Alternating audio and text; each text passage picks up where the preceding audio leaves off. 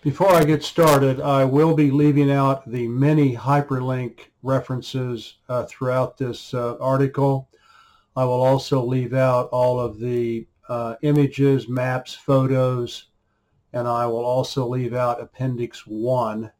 So if you want to see all of this information, please go to the uh, written article uh, on my website, uh, and it will be referenced throughout my social media uh, uh, and everywhere, everywhere, everywhere else that this is posted. So here we go.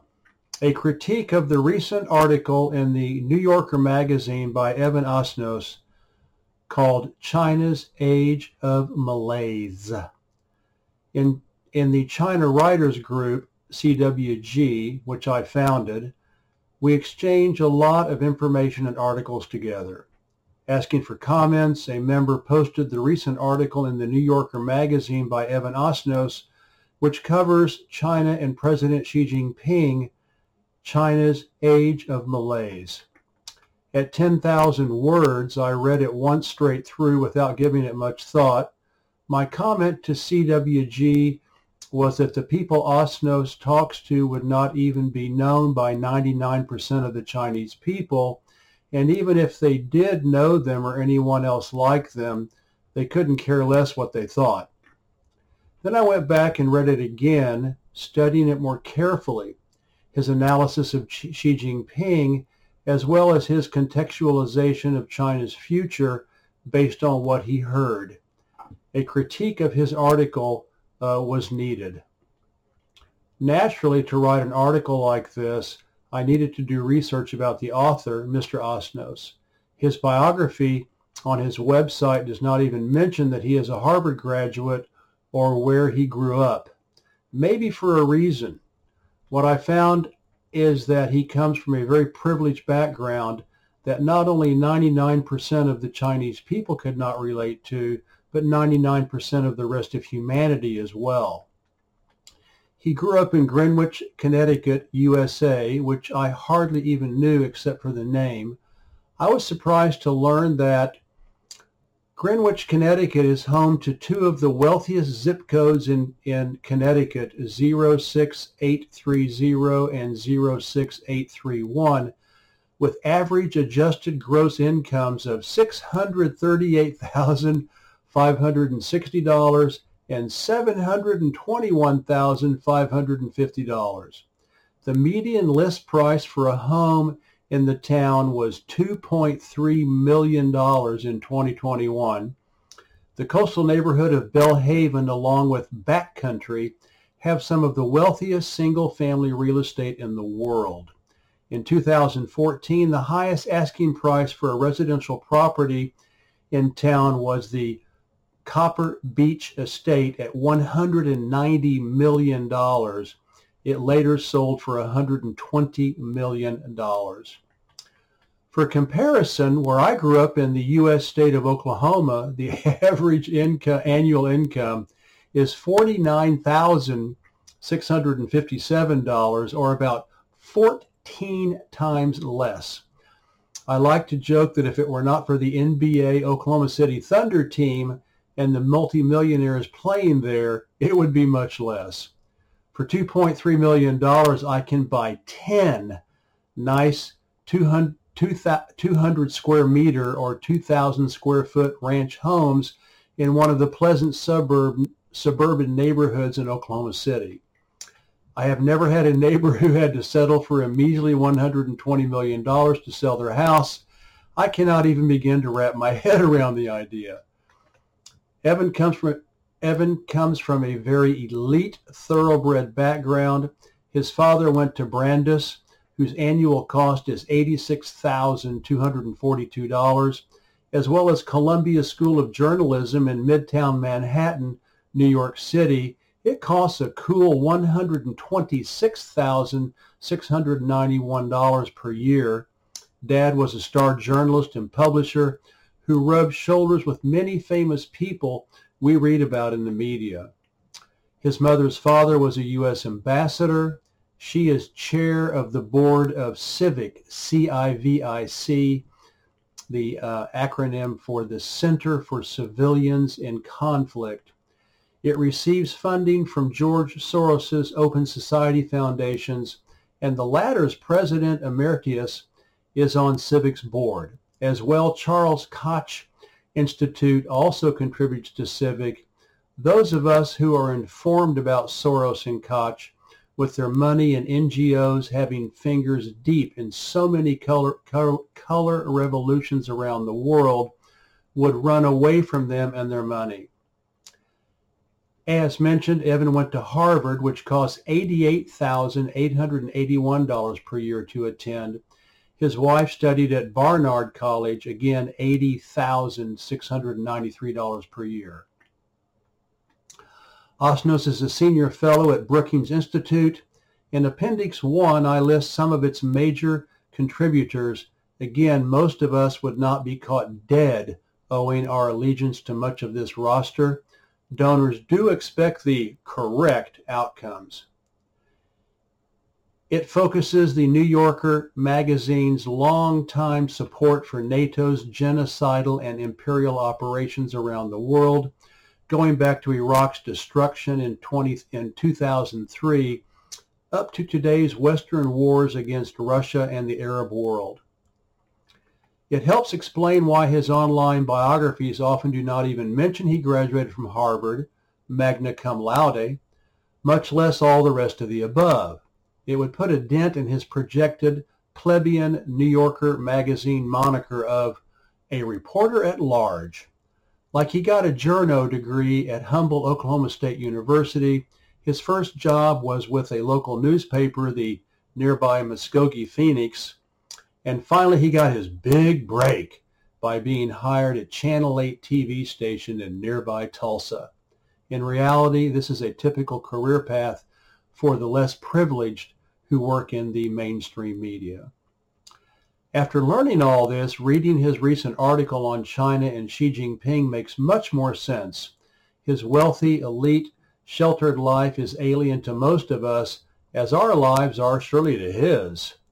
In his essay, China's Age of Malaise, Osnos interviewed the following people, and to the best of my deduction, I added an NC, non-mainland Chinese, to those that I thought fit that category.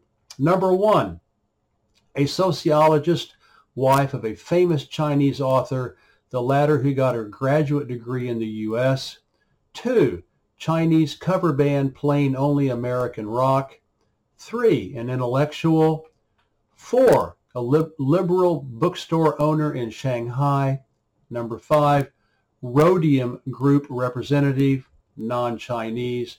This is a U.S. outfit that does its annual China Pathfinder scorecard for the Uber Neocon Wall Street Atlantic Council. Number six, President Emeritus of the European Union Chamber of Commerce in China, another non-mainland Chinese. Seven, an entrepreneur. Uh, eight, a prominent Australian historian and a translator, non-Chinese. Beijing, number nine, Beijing bar owners. Number 10, a Shanghai man. Number 11, a Shanghai businessman. Number 12, a business executive. Number 13, a microchip engineer. Number 14, a man in a Beijing bar. Number 15, a 24-year-old master's degree student in linguistics. Number 16, a financier. Number 17, a real estate developer. Number 18, a factory owner in Shanghai. Number 19, a Chinese investor living overseas. Number 20, a woman sharing her family's COVID experience. Number 21, an, an, an entertainer in Shanghai. Number 22, a respected writer. Number 23, a woman who injured herself badly by vandalizing public property.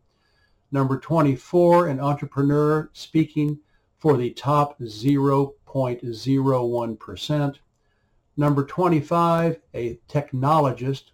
Number 26, a man in Beijing. Number 27, a former lawyer who helps wealthy Chinese leave the country. Another non-Chinese, uh, non-mainland Chinese.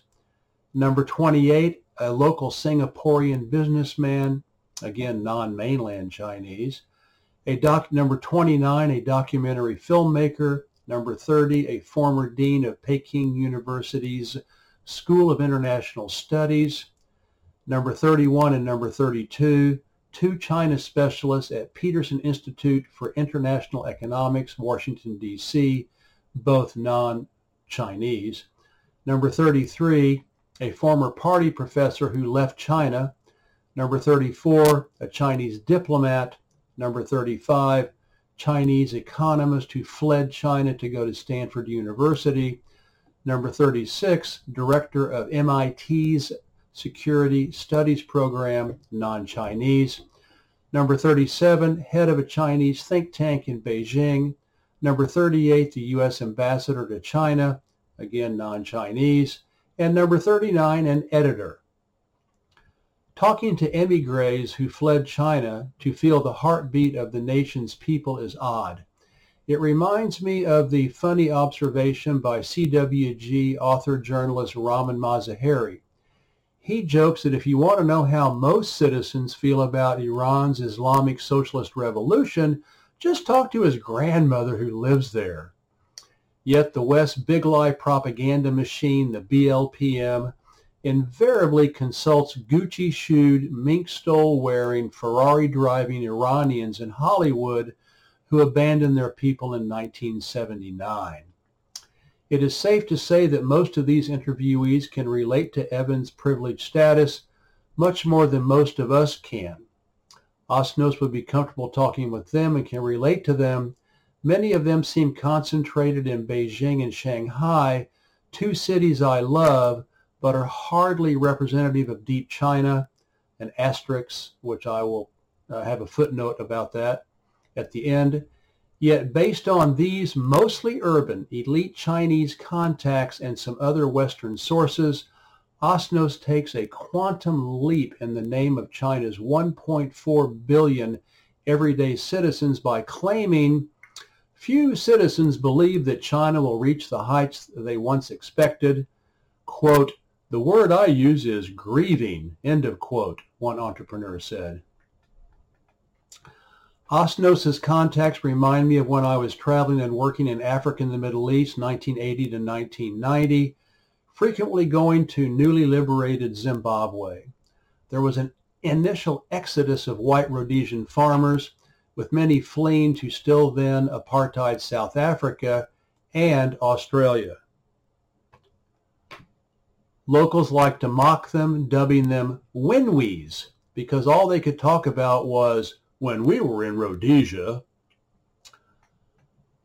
Evans' contacts strike me like a bunch of Chinese Whenwes pining for the excesses of the 1980s, 1990s. As an apparent neoliberal, Osnos has a nostalgic idealization of what I call the Deng Xiaoping Wild East Buckaroo days. My wife and I lived and worked in China in 1990 to 1997, becoming parents of two children and then a double asterisk Uh, footnote, which I will read at the end. As I wrote colorfully in the China trilogy, it was like a Nat King Cole five-pack-a-day nicotine habit. We knew it was terrible for our health and souls, but the hooks were dug deep into our flesh, and every waking hour was like a drug rush. After we left China for France, it took us six months to mentally detoxify from the buzz and the high. Deng and company let loose the street-level dogs of jungle capitalism while maintaining the large public sector of the economy. The motive was to respect the Marxian arc of evolution from late industrial capitalism to socialism and then communism, which is still the official plan by 2049. The West had 500 years to industrialize and become bourgeois. The Mao era was only one generation. Thus, with reform and opening up, the gamble was that this phase would replace what the West had done over a much longer period of time. Unintended consequences abounded. Everybody was it was amazing. Everybody was lying, cheating, stealing, swindling everybody else, all to realize the government's exhortations to get rich quick, regardless of the social and, and environmental consequences. Violating millennial Confucian principles, there was zero trust among the people and between the government and citizens. Corruption became a cancer in the public, private, and military sectors smoothed over by 10% annual economic growth. Inflation hit over 30%, and availability of everyday goods and foodstuffs became chaotic. It was, it was these three socioeconomic pustules that triggered the protests in 1989, not Gene Sharp's bogus CIA-contrived freedom and democracy color revolution. Organized gangs came back. Crime among the citizens got so bad that the government recalled all the millions of guns the people had during the Mao era for self-defense against possible war with the West.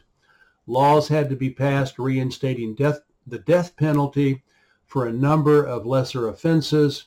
Thousands, tens of thousands of crooks were executed and imprisoned. When I visited Shenzhen, there were hookers, touts, and fast eddies every 10 meters on the sidewalks, hustling and jiving. It was like a dog-eat-dog gold rush town.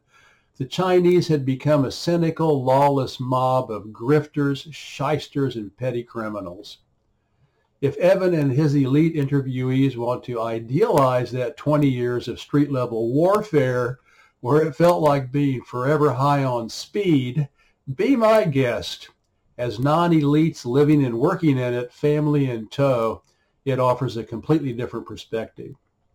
Maybe they miss the endless reruns of American TV shows like Friends in Dallas and all the other soul-sucking Western tittytainment that flooded the country. Mercifully, when we, when we returned to China 2010 to 2019, that kind of foreign culture was flushed down the toilet. With my life experiences and much more modest upbringing and education, I talk to Chinese with whom I can relate.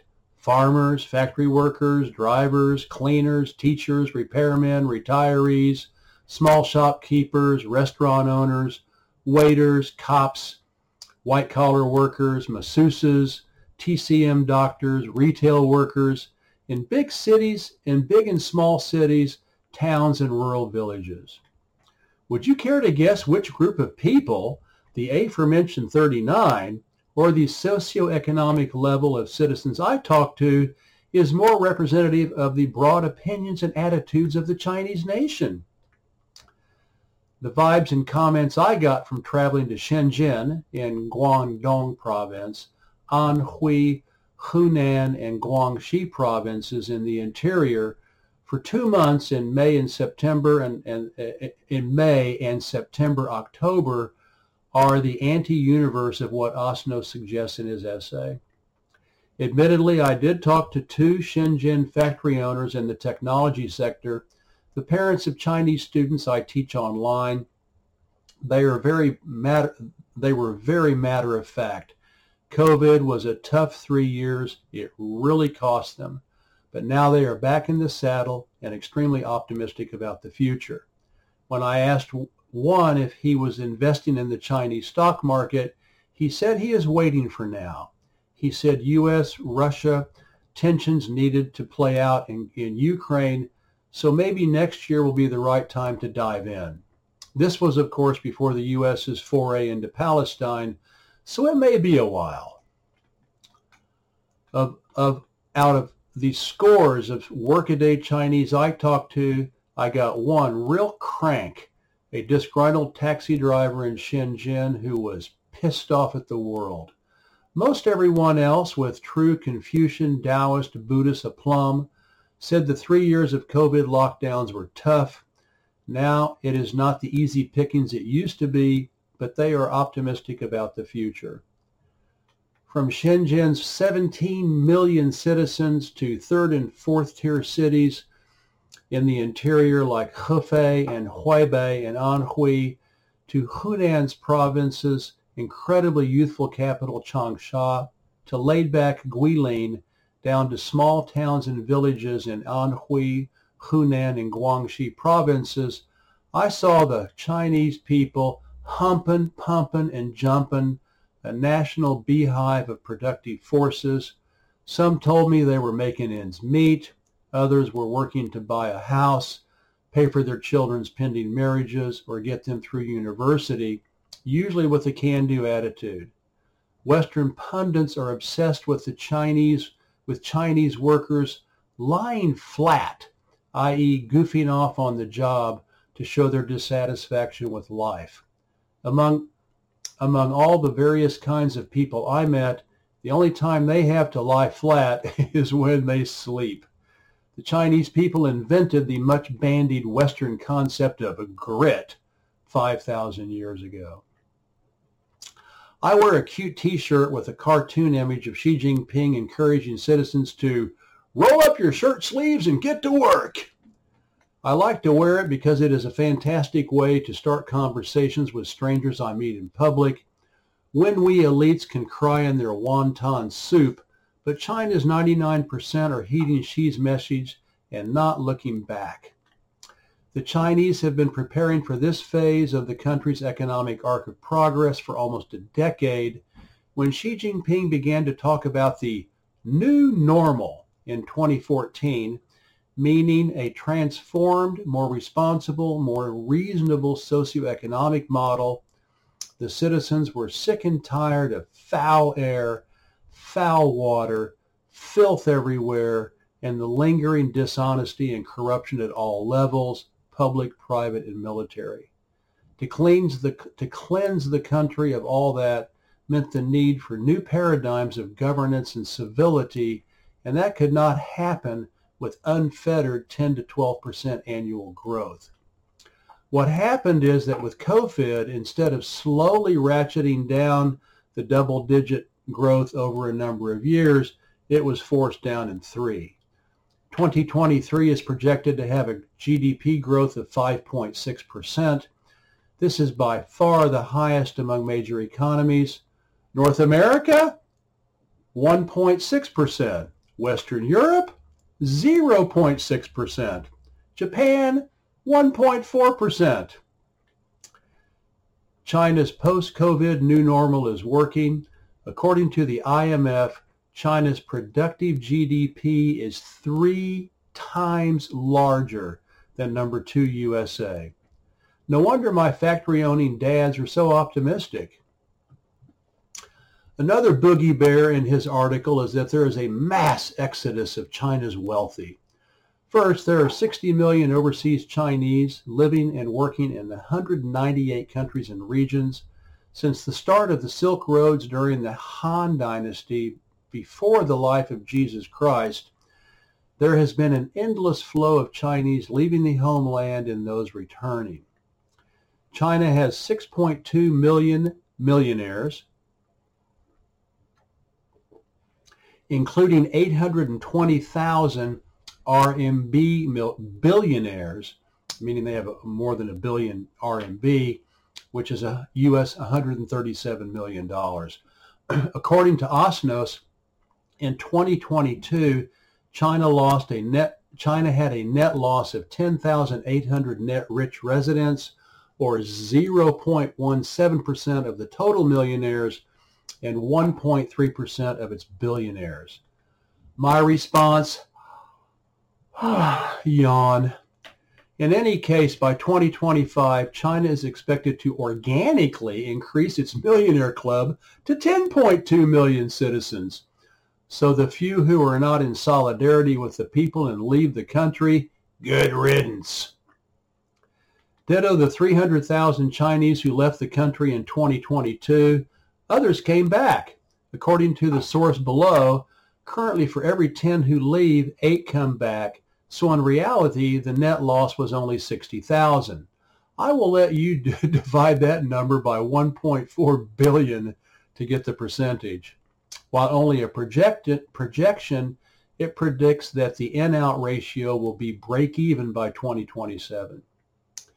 He also claims there is a brain drain out of China.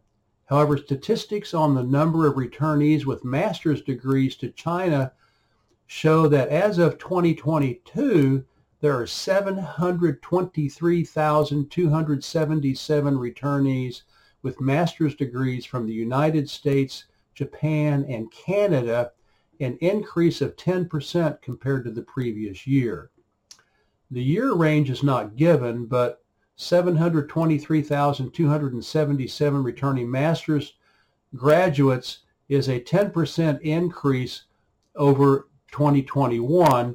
So that would be about 72,000 per year, not including Europe. This adds about 10% to the usual 700,000 master's graduates each year. Returning PhDs, Baba Beijing, my avuncular name for the country's millennial paternal Confucian governance, is going all out to court them back home, including providing financial subsidies, employment training, employment guidance, employment services, etc. Overall, about 32,000 PhDs return to China annually to add to the 72,000 PhD graduates each year. Seems to me that the brain drain is in the other direction, away from the West. Osnos wrote, China has all the airports and railways and factories and skyscrapers that it can justify. Seriously? China only became a major urban population in 2014 and, and now stands at 65%. The USA passed its halfway mark in 1920 a hundred years earlier. China will need another 10 to 15 years to reach its, it, its desired level of urbanites of 75 to 80 percent. Hundreds of millions of citizens need cities, housing, commercial space, transportation, etc. It is easy to forget that China has 1.4 billion citizens occupying a country the size of Canada or the USA. With these stats, China continues to not have enough infrastructure. Also, there are still big developmental disparities between the wealthy coastal zones and the poor western interior. Baba Beijing does not want more urbanization in the prior, so it is building up the latter to attract economic activity there to better balance the country's population. What I saw in the interior was proof of this vision see below. Not only that, but even more urban infrastructure will, will be needed to create five mega, mega clusters, each with around 150 million citizens. Everywhere I traveled in China, from the biggest cities down to the smallest villages in the interior, I saw nothing but wall-to-wall infrastructure going up and out. Westerners cannot think beyond the next quarterly report in three months to satisfy the venal lust of all the preferred and A-share stockholders among the officers and board members. Baba Beijing has a vision going out 30 years to improve the lives of all the people. Osnos used as an argument that economically poor Guizhou province, which is the site, which is the size of the state of Missouri, USA has 11 airports, thus that is enough. I'm not so sure. Guizhou has a population of 38.5 million to Missouri's 6.2 million, over six times as many inhabitants. How many airports do Missouri, does Missouri have? Eight. Bloated state-run companies? 82 of the Forbes Global 500 companies are Chinese state-owned enterprises, SOEs. More than half of the 143 Chinese companies that grace this list, the country with the most listed. As just one example, the four biggest banks in the world, and they are massive, are Chinese.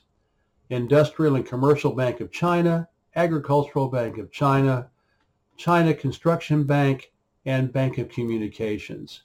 I wrote an article about them not long ago. SOEs may have been bloated in the 80s and 90s, but now they are world beaters. Osnos also claims soaring debt.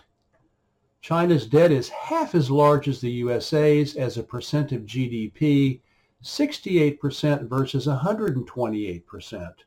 Per capita, China $7,164 versus the United States $88,697. China's central bank governor Pan Gongsheng says the debt level of the Chinese government is at the mid to lower level internationally. He just told the Financial Street Forum 2023 in Beijing that small banks exposed to scores of bad loans account for a very small portion in the financial system. Not to mention that the world's biggest national financial sector is 99.9% Chinese citizen owned.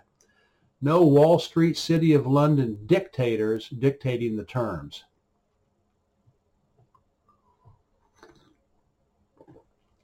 A crackdown on education? About time. The battle for China's for Chinese children's minds has been ongoing since the titty-tainment 1980s, 1990s. Before the government, the I'm sorry, before the foreign NGO management law was passed in 2017, thousands of them, including George Soros's many color rev fifth, co- fifth columnists, insinuated themselves into China's education system and textbooks.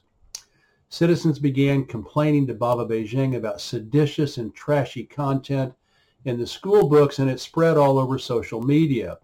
Parental suggestions poured in. Textbooks got an updated makeover to fully represent traditional Chinese and socialist values.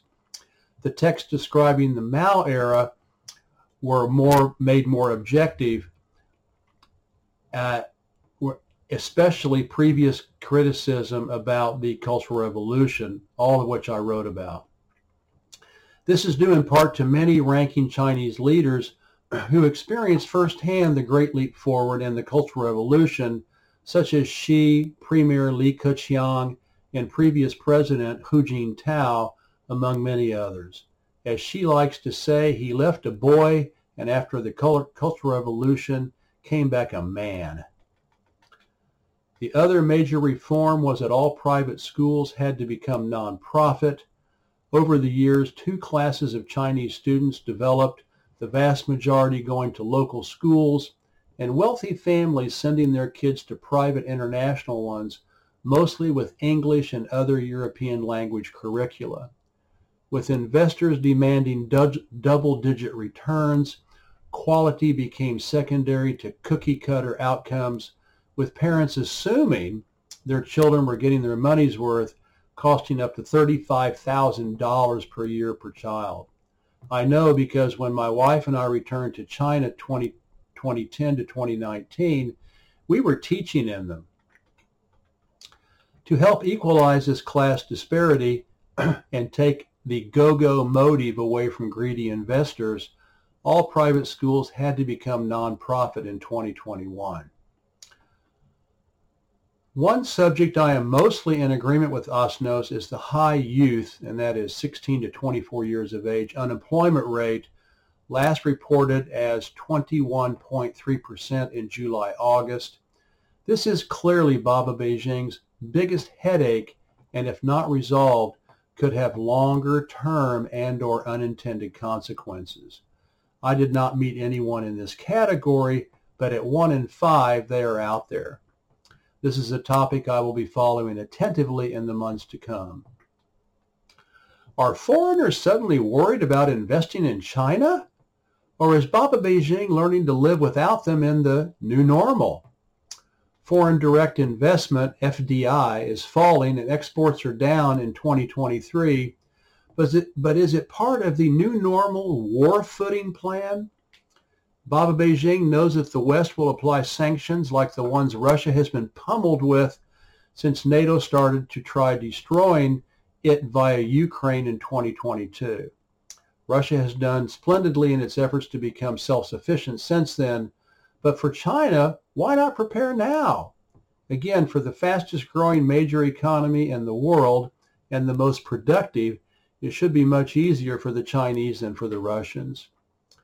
Besides falling FDI and exports, war preparations are also seen in Baba Beijing's feverish promote, promotion to boost domestic consumption. The Chinese are the biggest savers among large economies with a 45.9% rate. The U.S. is 17.8% and the French 14.2%. Harking back to the Mao era, China needs to be prepared to be cut off from much of global trade, so domestic consumption will have to take up the export slack. All the many observations Osnos makes about a more hostile reception with foreign businesses and a tougher anti-espionage law is all more proof that Baba Beijing is preparing for the day when the West has declared hot war and China will no longer be able to count on FDI and huge exports, just like what the West is trying to do to Russia today. It bears repeating Baba Beijing's policies and behavior strongly suggest it is preparing the people for a Mao-era redux to batten down the hatches, be self-sufficient, to hell with capitalist West, and working with reliable, trustworthy partners. Like Mao Zedong, to do this, the people are rallying around their leader, Xi Jinping. This brings us to Taiwan province and interviewees suggesting to Osnos that El Supremo, Xi, could launch an attack on the island to save his sinking presidency, SIC, S-I-C, is another hoot and a holler. Baba Beijing will avoid a hot war at all costs to regain Taiwan province because time is on the mainland side. Public speeches state that the PRC will be made whole by 2049 when the people celebrate their centennial liberation. That is a generation from now. In the meantime, a hot war would hamper the nation's development and infrastructure, technology, environment, and on and on. The mainland will only take the offensive if Taipei declares independence or NATO strikes first. I always point out that 5% of Taiwan's people, 1 million strong, live and work on the mainland, and they are not washing dishes or driving taxis. They are mostly in the managerial, entrepreneurial, engineering, uh, technology sectors and have billions of dollars invested there. Want to bring Taipei to the negotiating table really fast? All, be, all Baba Beijing would have to do is cancel 10 or 20,000 residence slash work permits, sending all those owners, managers, and their families packing. The loss of all that business activity and sudden influx of those Taiwanese would collapse the, in, in, uh, in, uh, the island's economy without the PLA needing to fire a shot. The BLPM will never tell you that for China's leadership, the country has been at war with the West since 4 September 1839, the start of the First Opium War. Baba Beijing, since the founding of the Communist Party of China, the CPC, in 1921 always frames the country's modern era as beginning on that day. Chinese, China's textbooks and media talk about the, the country's road to rejuvenation, beginning with this nadir, and the following 110 years are still painfully called the century of humiliation until communist socialist liberation in 1949 ridding the country of Western, Japanese, and Chinese fascists in 1949 gave the people their liberation and freedom, but Korea 1950 to 1953 and Southeast Asia 1955 to 1975 demonstrated that the West war against China never ended. With Deng Xiaoping whispering exactly what the West capitalist class wanted to believe, that China would rapidly become a continent-sized resource whore like Indonesia or the Democratic Republic of Congo, there was a ceasefire from 1980 to 2011. And let's face it, China got the very long end of the global economic and trade stick during that period with GATT and WTO, thanks to Westerners' delusional hubris that the entire world is dying to be just like them. What happened in 2011? The BLPM will never tell you this, but the West war against China went hot again with Obama and Hillary announcing NATO's pivot to Asia. That is how Baba Beijing still sees it. Why? Since the end of World War II, China is increasingly surrounded by U.S. military bases. I wrote a satirical piece creating a mirror map of, China surrounding the USA with bases to empathize with what the Chinese see happening. Even before 2011, Baba Beijing was already leery after the blatant 2003 SARS and, uh, and then later plus the 2019 SARS-CoV-2 bioweapon attacks uh, by the West. By the time Xi was elected president, the Mao era's self-sufficiency philosophy, independence from the global capitalist economy, and highly successful anti-Western moxie became prerogatives. Enter Xi Jinping, the 21st century Mao Zedong. By chance, President Hu Jintao's 10 years in office ended in 2012 just a year after NATO's pivot to Asia. Of course, the 3,000 member National People's Congress, the NPC, the 300 member Central Committee, the 25 member Standing Committee, and the nine member Politburo Standing Committee had been discussing who to elect as the next president. Xi Jinping had already been a member of the Politburo Standing Committee since 2007. Clearly, from the NPC on up, the leaders had five years to observe Xi in action, including his, including his overseeing the incredibly successful 2008 Beijing Olympics. Other candidates were surely discussed, but with Obama, Hillary, and NATO swarming to Taiwan province, Japan, Korea, and the South China Sea, Xi's CV made him the obvious choice to get back the much-needed Mao-era visionary backbone to survive and thrive.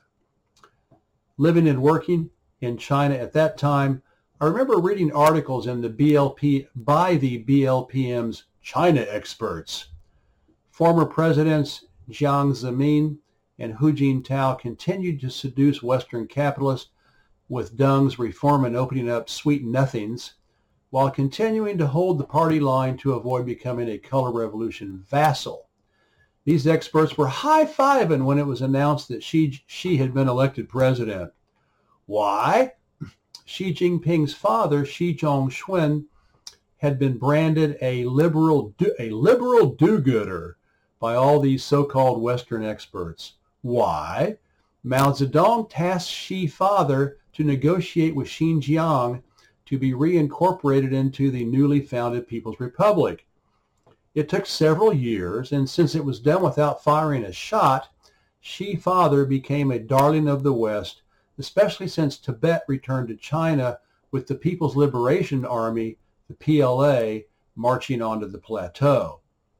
Then in 1978, Deng Xiaoping tasked Xi Zhongxun with tackling Hong Kong and how to stop Shenzheners at that time a town of 20,000 fishermen and sea salt harvesters, from going to Hong Kong. Xi Zhongxun's concept was brilliantly made simple. Make, China, make Shenzhen even better than Hong Kong by turning it into a special economic, uh, an SEZ, free trade zone. He humbly credited his boss with the idea. Deng is everywhere in Shenzhen and there is only one small photo of Xi Zhongxun in the Municipal Museum. Still, Western sinologists got wind of the story, and now Dad was being touted as a freewheeling neoliberal capitalist. Well, surely if Xi's father was a liberal softy and a neoliberal, then son must be too. That kind of self-congratulatory hubris can cause disappointments.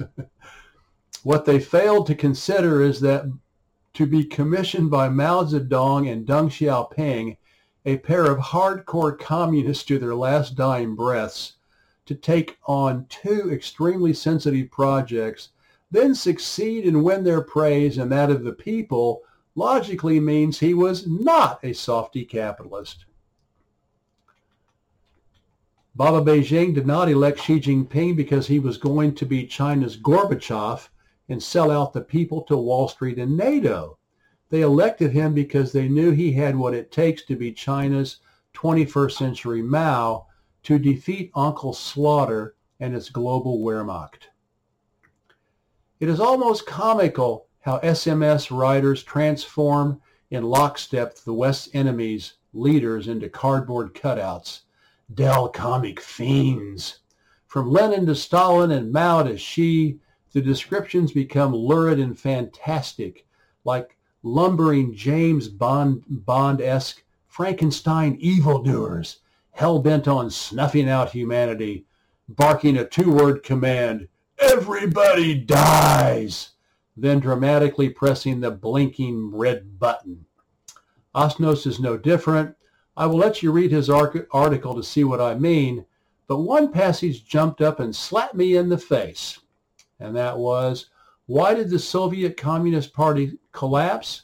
He, Xi, asked, according, asked, according to ex, excerpts that circulated among the party members, one reason, he said, was that the Soviets' ideals and beliefs had wavered. More important, though, they didn't have the tools of dictatorship. Tools of dictatorship? Xi's comments about the USSR have been widely circulated since they were spoken in 2012, but this was the first time I ever read the tools of dictatorship line. A search on the web shows that Evans' article is the only place it is found. I cannot access some paywalls, so maybe it is referenced, but what has been published for the last 10 years is this. The lessons Xi took from the Soviet collapse, retain tight control of the military, do not make reforms that undermine the party's power, and make no unforced errors, which is exactly what has happened since then. Nonetheless, to paraphrase these three recommendations as tools of dictatorship, if that is what has ha- if that is what happened, is dishonest propaganda. In any case, the idea that a Chinese leader can be some kind of demonic strongman El Supremo is laughable, including Mao Zedong. With thousands of leaders in the NPC, the Central Committee, Politburos, the massive China People's Political Consultative Conference, not to mention vying regions and provinces, all with egos and expectations, Chinese governance has always been Confucian and consensual going back millennia. Autocratic, tyrannical emperors like Qin Shi Huang are few in number and they are frowned upon by historians. A careful study of Xi's career path clearly shows that his style of leadership is consultative. That characteristic he definitely got from his dad. To claim Xi has removed term limits on his rule flies in the face of how a very functioning and rule-bound government works. The term limit law was amended by the NPC, then they voted on it. Next, it was approved by the Central Committee and then approved by the Politburos. The entire process was again done to modify the Constitution, as well as the absurd notion a decade into Xi's campaign for total control goes back to the Dell comic El Supremo theme. Mao Zedong had to sell his ideas and get consensus. Xi is no different. Another favorite MSM chestnut is to say that Xi has stocked the Politburo with trusted aides. Like it is some evil plot to surround himself with yes men. How many Trump supporters does Biden have on his team? The thought is ludicrous. Any leader worth their salt does the same as Xi, collaborates with people they know and trust. Remember that one of the three lessons Xi learned about the fall of the USSR was to retain tight control of the military. The previous military leader in power was Deng Xiaoping and before him Mao. Neither President Jiang Zemin nor Hu Jintao were military men, yet Jiang kept tight control over the PLA after leaving office, which really hampered Hu's administration. This was a big source of corruption in the military, and clearly the NPC and Central Committee knew that it could not continue. The fact that Xi and his wife were already PLA officers and had and cultivated contacts throughout the military for years was probably another deciding factor electing him as party secretary, president, and by fault chairman of the Central Military Commission, the CMC, which is like the U.S. Joint Chiefs of Staff, claiming that Xi cultivated the military by boosting investment and replacing top leaders with loyalists, making it his personal army, is only partially true. Being a military officer, Xi knew that the PLA was a long way from being able to win a modern war with NATO. China had to plan for a hot one, investing, modernizing, and radically changing the military commands along the lines of the U.S.'s rapid response structure was not to curry favor. It was to be ready to fight and win wars, which Xi and company publicly announced frequently. Of course, he replaced much of the top brass who were corrupt with his honest and trustworthy loyalists. What leader in their right mind would put their corrupt enemies in positions of power? Xi's personal army? Ever since Mao Zedong, it has been an ironclad rule that the PLA owes its allegiance to the CPC and the people. The people command the party, and the CPC is in command of the military as party general secretary and chairman of the CMC, it is colorful propaganda to call the PLA his personal army, but he is clearly the boss. He has transformed the military in incredibly positive ways and has brought back high morale among the troops, not seen since the Mao era. China is ready to go to war when NATO makes that decision.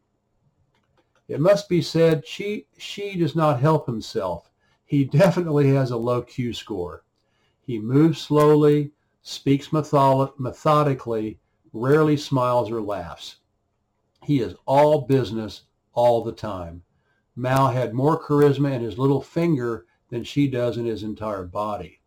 However, despite Evan's typical BLPM character assassination, Xi is popular among the people I talk to, especially getting credit for cleaning up corruption across the board they call him Lianjie, meaning honest and uncorruptible. He also gets plaudits for bringing Chinese culture back into the mainstream while jettisoning all that Western tittytainment. Osnos sees evil that Xi launched an, quote, anti-corruption, end of quote, campaign that grew into a vast machine of arrest and detention China has investigated and punished 4.089 million people from 2012 to 2021. Well, based on what I heard from the citizens I talked to, they'd be happy for another 4 million crooks to get the same treatment. The lingering hangover of the fetid 1980s and 1990s still looms large.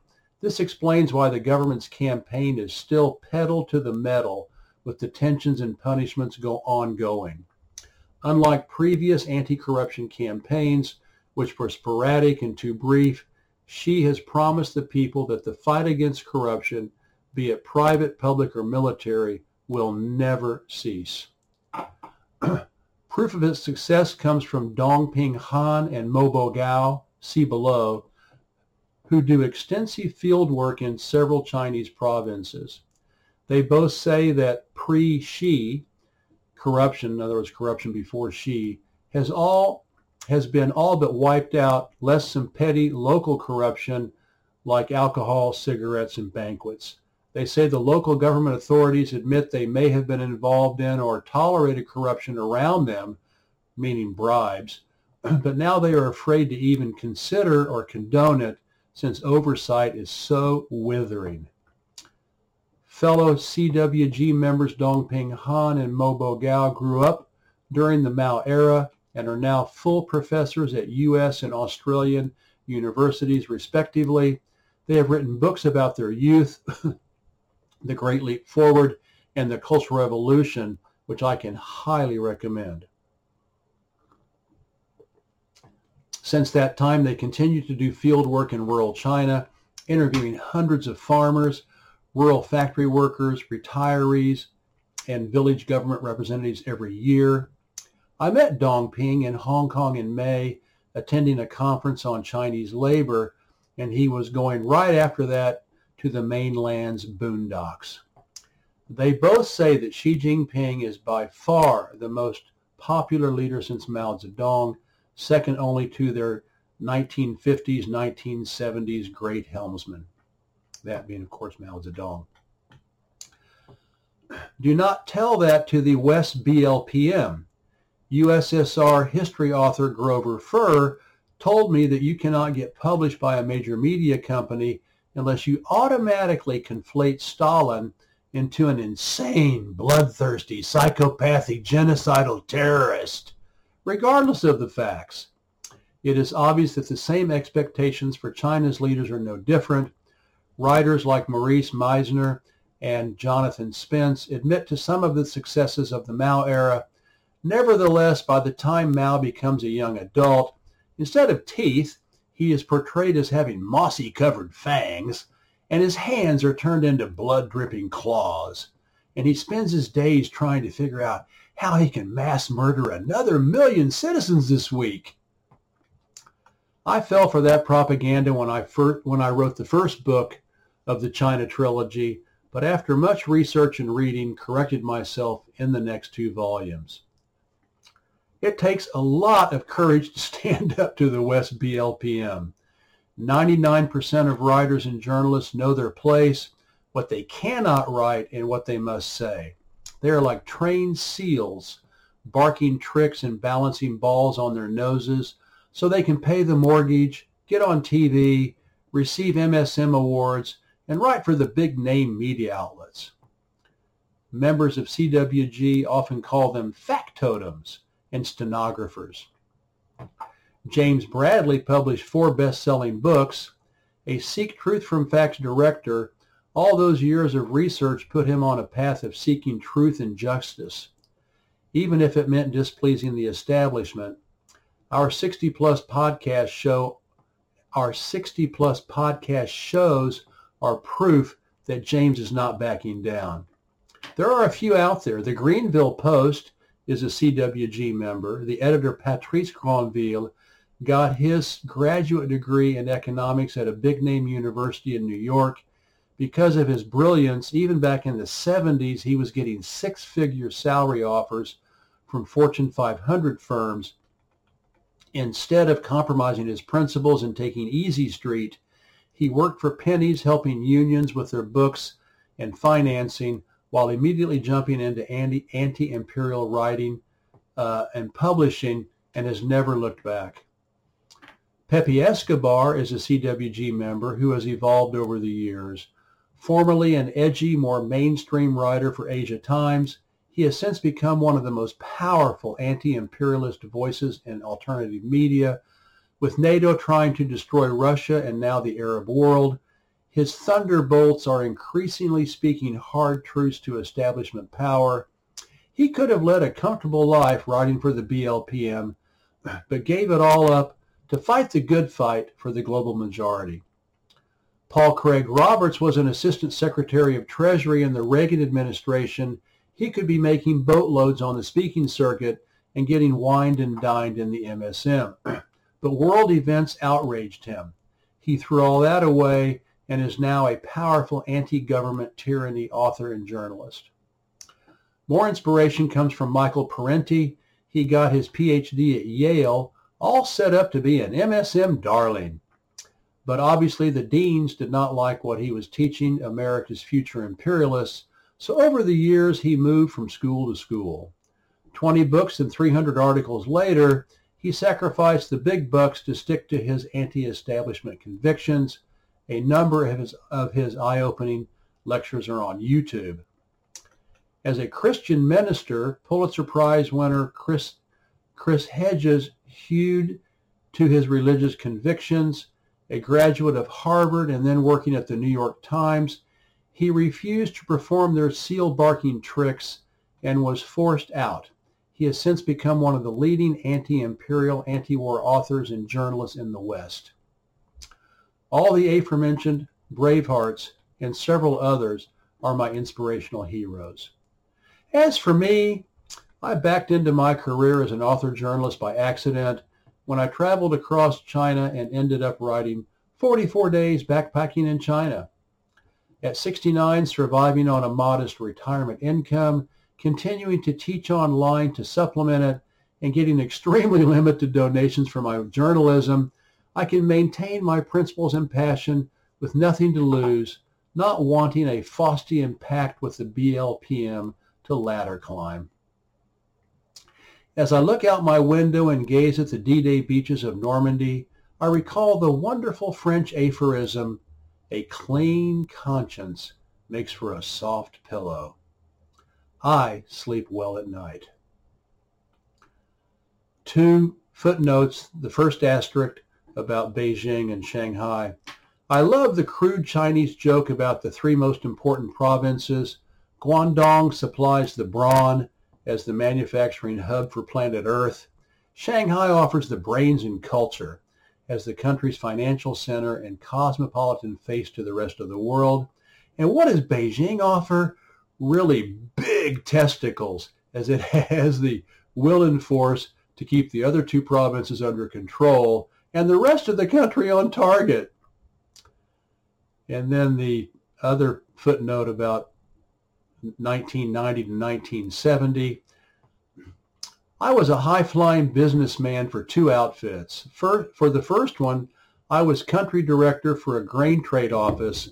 Highlights included brewing Sino-American beer with Qingdao Brewery and conducting aquaculture trials on the PLA's farms. Next, I was the general manager of the first mainland McDonald's bakery, which I installed, opened, and ran. Those were the buckaroo days, all right. Thank you and goodbye.